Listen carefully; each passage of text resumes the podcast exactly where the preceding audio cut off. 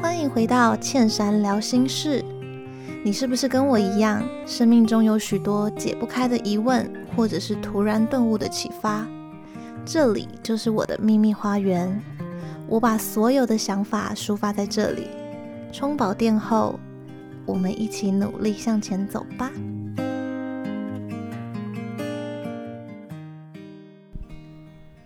Hello，大家好，我是倩珊。今天想要来和大家聊聊的是有关于同理心。但在节目开始之前呢，我要先再郑重的和大家说声抱歉，这一集的内容又晚了两三个小时左右的时间上架。那原因其实。啊，现在有点开心，你知道吗？因为放假放得太开心，就是现在是礼拜天的晚上，然后我正准备收心，迎接新的一个礼拜。我对于最近这个作息其实是蛮满意的。大家如果熟悉的话，应该都知道，我一直都还蛮向往这样子规律的生活。但对于一个自由工作者来说，这其实是蛮需要自律的。那前一阵子，其实我就很常分享一个自己的莫名其妙的哲学理论，我就常常说，唯有经历 Monday Blue，你才有办法体会到 Friday Night。所以快乐、痛苦其实都是比较来的。最近我几乎在礼拜一到礼拜五的早上。大概这个时间呢，我都是留给工作，然后我不会让自己太理所当然的放假啊，或者是娱乐消遣。也因为这样子的习惯，才会让我在礼拜五的晚上，然后一路到礼拜天，都过得很快乐。那这也就是我这个礼拜的礼拜五到礼拜天这段时间，真的好像有点太快乐了，所以。目前的我呢，也正在收心，然后准备迎接接下来的挑战，新的一个礼拜，一起加油吧！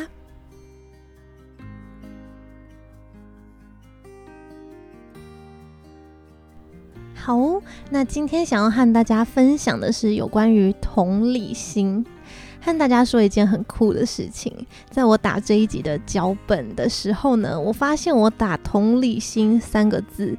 真的会出现元素表的那三个字哎，一开始应该是大家觉得好玩，所以都用那个铜、那个锂、那个锌，就锂电池的锂那个，你知道金属字旁的那三个字。结果没想到现在电脑好像打出来就会是同理心，就会是那个都是金字旁的那三个字。不知道大家的电脑是不是？或许也可以试试看，然后在底下留言和我分享。我觉得同理心其实是一个非常难的事情。那这世界上的每一个人啊，一开始的可能因为原始的原生家庭，或者是本身的个性的关系，大家对于同理心的那个值，好像都是很参差不齐的。有些人同理心比较高的，你可能会说他是一个比较善解人意的人。那那些比较没有同理心的人，通常我们和他相处起来的时候，都是会觉得比较困难的，比较受伤的。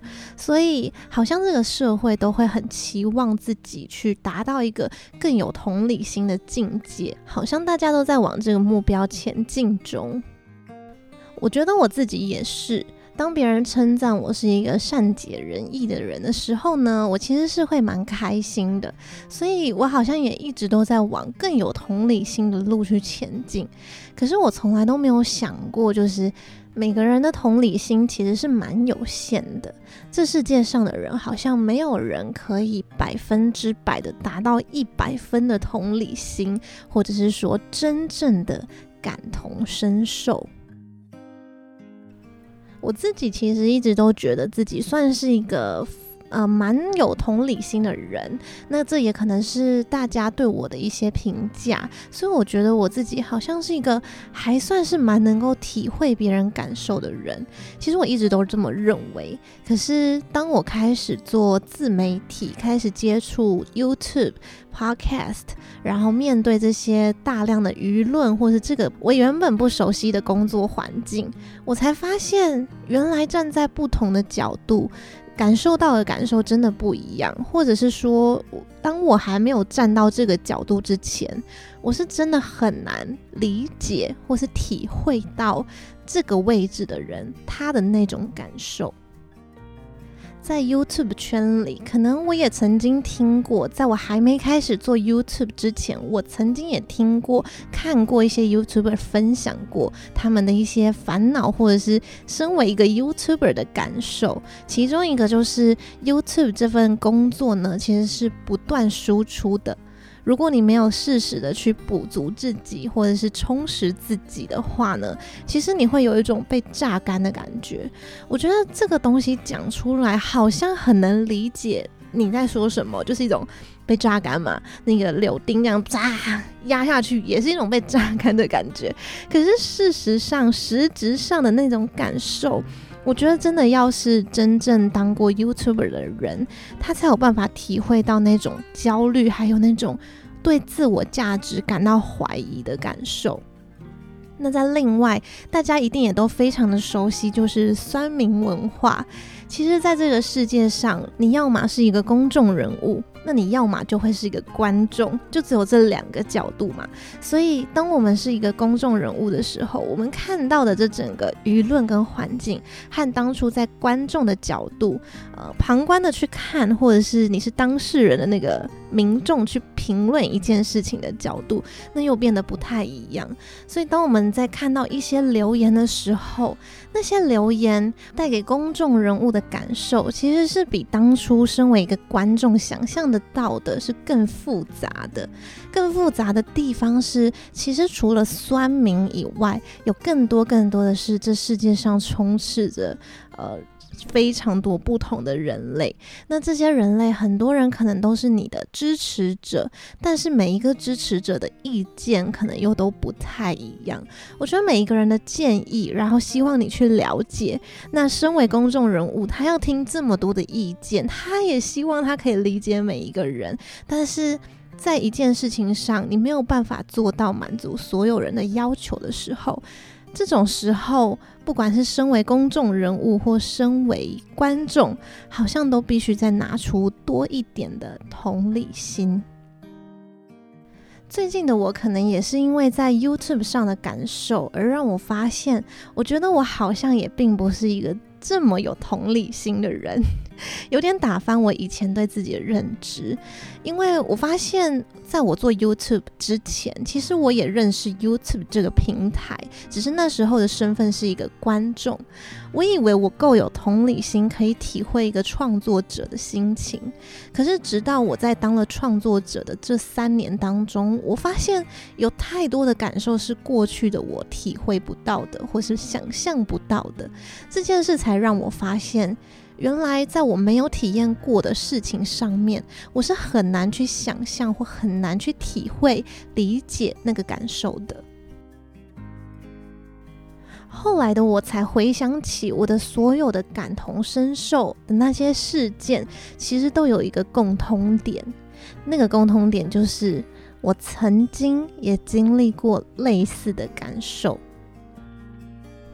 在我的 YouTube 当中，其实我最常讨论的议题就是有关于科系、职涯、生涯方面，所以很多人都会和我说，他的生活或他的对于未来的职涯方向是很茫然的。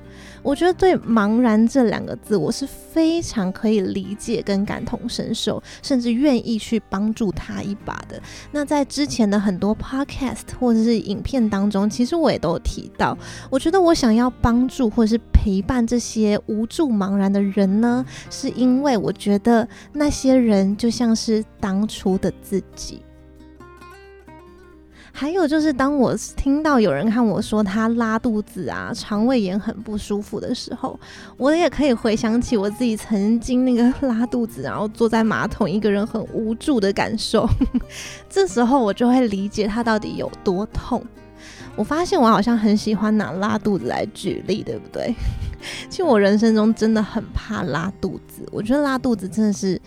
很无助、很无助的一件事，因为没有任何人可以帮助你。那时候，就算是妈妈出现在你面前，你也有点难感受到她的陪伴，你懂吗？因为肚子痛的就是你本人，任何人在你身边，其实对我来说，好像很难有什么加持的效果。后来我也有发现，如果当一个人和我说他自己目前呢是处在一个失恋或者是情伤的状态，我好像完全可以谅解他在工作上的一些打折的表现，因为我完全可以理解，当一个人情伤的时候，那个痛苦、那种被孤立的感觉有多严重，要从一个习惯当中走出来，其实是需要时间、需要疗伤的。但这些所谓的感同身受，好像都环绕着一件事，就是这些都是我曾经体验过的感受。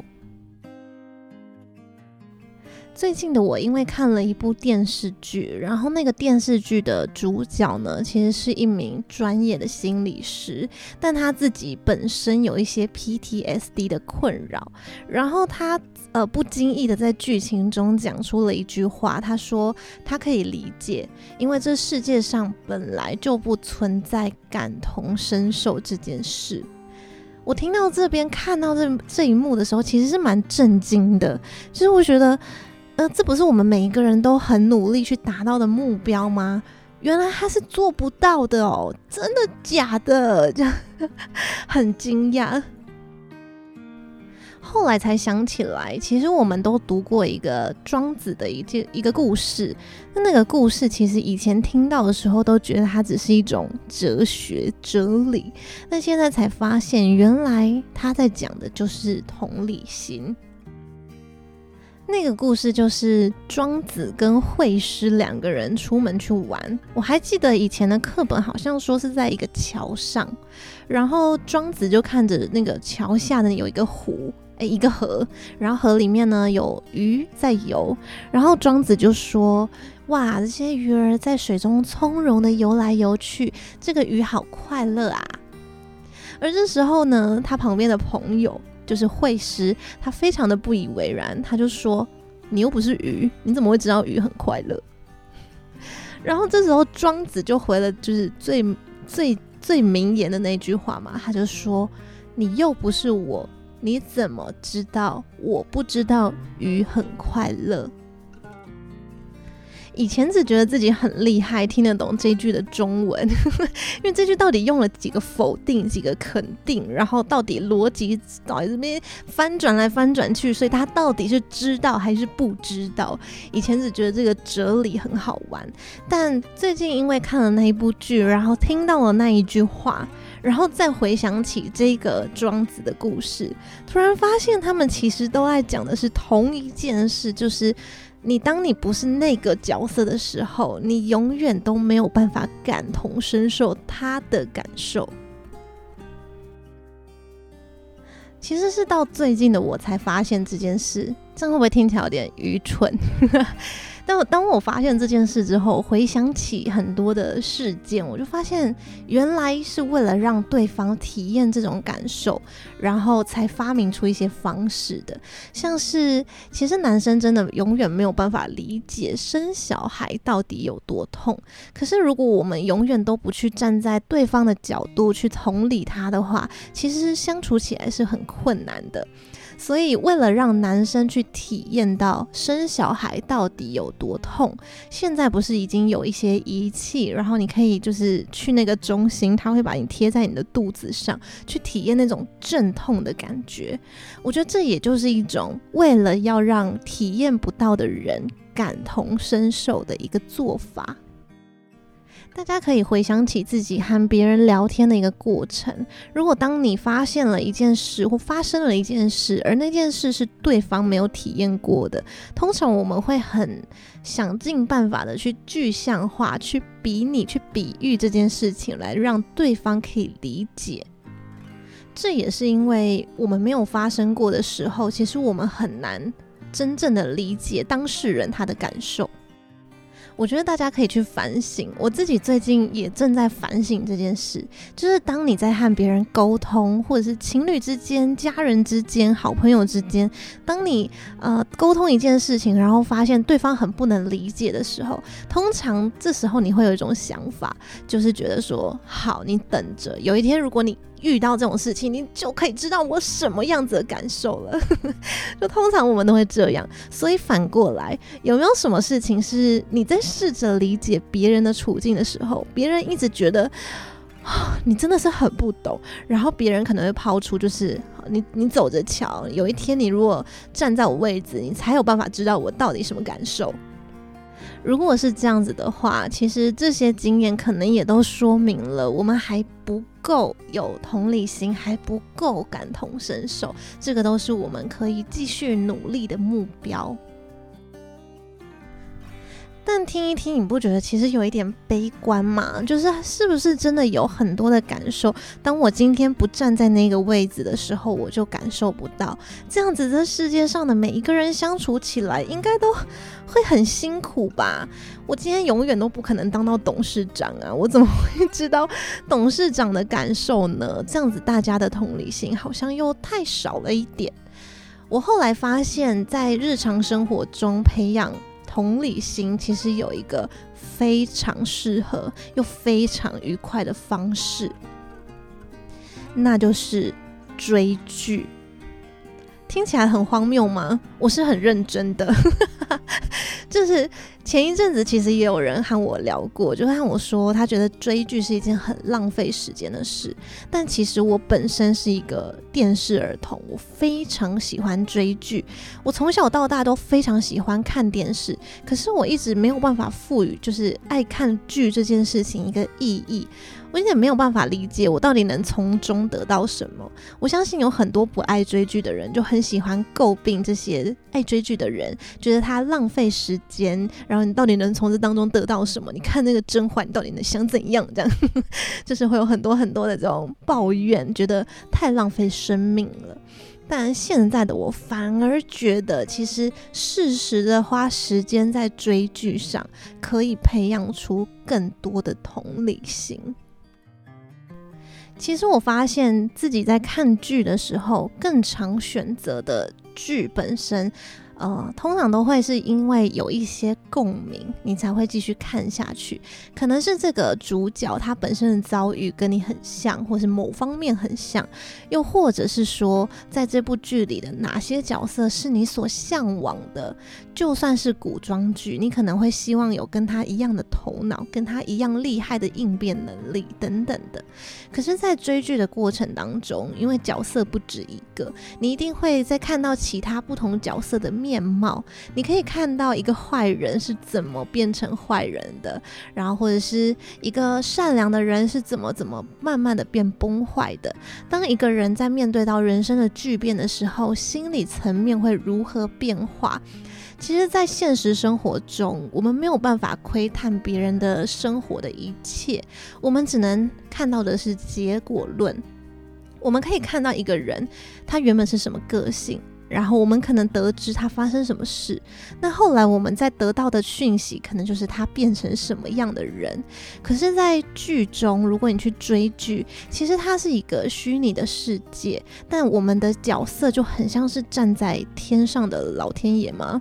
有点太伟大，我们就是一个观众。然后在高高在上的俯瞰的这一切，其实我们可以看到很多一件事情的不同角度，或者是它的背面，这些东西都是在现实生活中看不到的。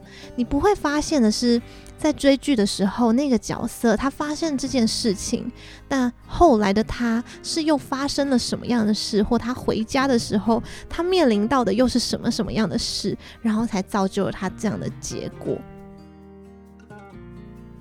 当我们很深入的去追一部剧的时候，那时候的我们可能因为一些剧情会觉得很气愤，甚至还蛮多太入戏的观众会去私讯，然后骂演员嘛。尤其是那种小三的角色，通常都是被恨到不行。